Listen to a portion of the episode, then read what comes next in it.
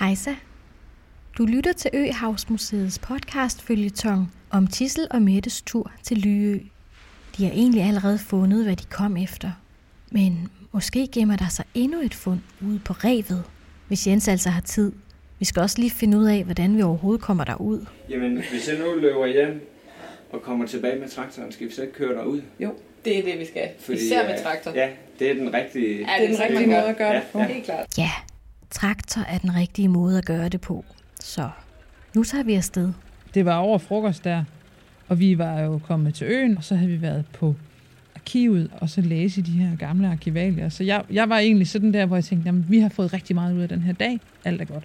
Og der er jo ingen tvivl om, at når man arbejder med noget som, som historiker, så er det også rigtig, rigtig godt at komme så tæt på sit emne, at man faktisk står ude på det sted, man arbejder med. Man kan få et helt andet syn på, øh, på tingene på den måde.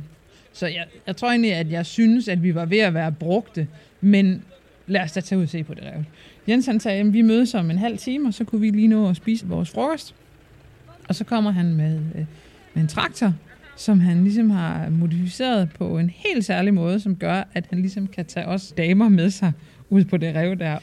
Det var noget med at sidde på en stol i skovlen, og det var helt fantastisk. Øh, og så var det jo det var enormt dejligt vejr. Og det var, det var jo en skøn tur. Altså turen i sig selv var jo næsten det hele værd. Parkerede traktoren, og så går vi ud. Man går ind igennem sådan en sluse. Øh, det er sådan nærmest helt cowboyfilmsagtigt. Fordi der jo er køer. Der er smukt, og vi kan se ind til Horne, og vi kan se hen til havn, når der ligger nogle skibe for, for svej der og sådan noget. Så, så det er sådan et... Så står vi der, og så går vi ud og kigger, og det er jo bare, altså, det er jo bare lidt at være en tur ude i naturen, ikke? Der kom også nogle andre, der skulle ud og kigge, og dem hilste vi da på. Så gik de videre, og, og sådan noget, ikke? Og så, øh, så siger jeg til Jens, Der er middelaldermarker herude.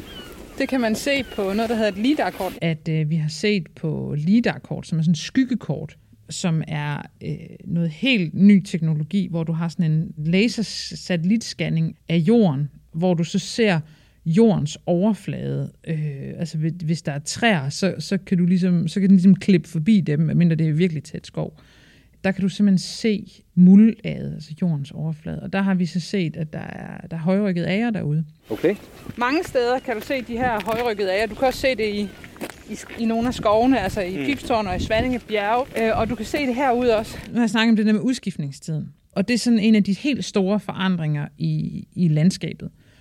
Og hvis man finder nogle højrykkede ager, så er de interessante, fordi de viser noget omkring, hvordan man drev landbrug før udskiftningstiden. Altså det vil sige, det er en måde at dyrke jorden, som går helt tilbage til middelalderen, måske endda helt tilbage til vikingetiden Det er fra før udskiftningen. gennem øh, århundrederne, der, der har det så formet det her, der hedder højrykket ager, hvor du har en ryg, som er toppen, altså sådan en lille bitte bakke, og så en ren eller en rande øh, nedenfor. Og, og det er interessant, fordi sådan en højrykket ager hører til en gård. Hver gård har haft sådan en stribe. Så fortæller jeg til Jens, og så viser det sig faktisk, at man stadigvæk kan se de her højrykkede ager. Du kan jo se de højrykkede ager her.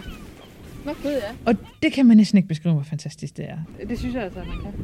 Ja, det, det kan godt være, at jeg er vanvittig. Jeg er ikke vanvittig, det er fandme det. Det er, øh, det er helt vildt. Er det dem, vi ser her, Ja. eller hvad? Ja. Prøv lige at forklare, hvad, hvad var fidusen? med, med størrelsen, ikke? Og de har bare ligget der. De har bare ligget der som bittesmå bakker i landskabet i, i 200 år. Uden at der er nogen, der sådan har tænkt over, at de var der. Det er fem, ikke? Det er fem år. Ja. Seks, seks. Og, og så kunne vi jo også tælle til 23, som jo er det antal af gårde, der er på Lyø. Det er jo, det er jo helt vildt. 17. 18.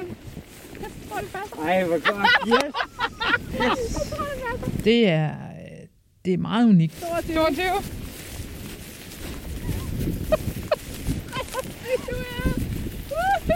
Jeg havde bestemt ikke regnet med, at øh, vi skulle have en øh, sådan en kæmpe aha-oplevelse ude på, øh, ude på revet. Det, det kan man også godt høre. Jeg er svært begejstret. Det er jo 23 gårdmænd og en præst.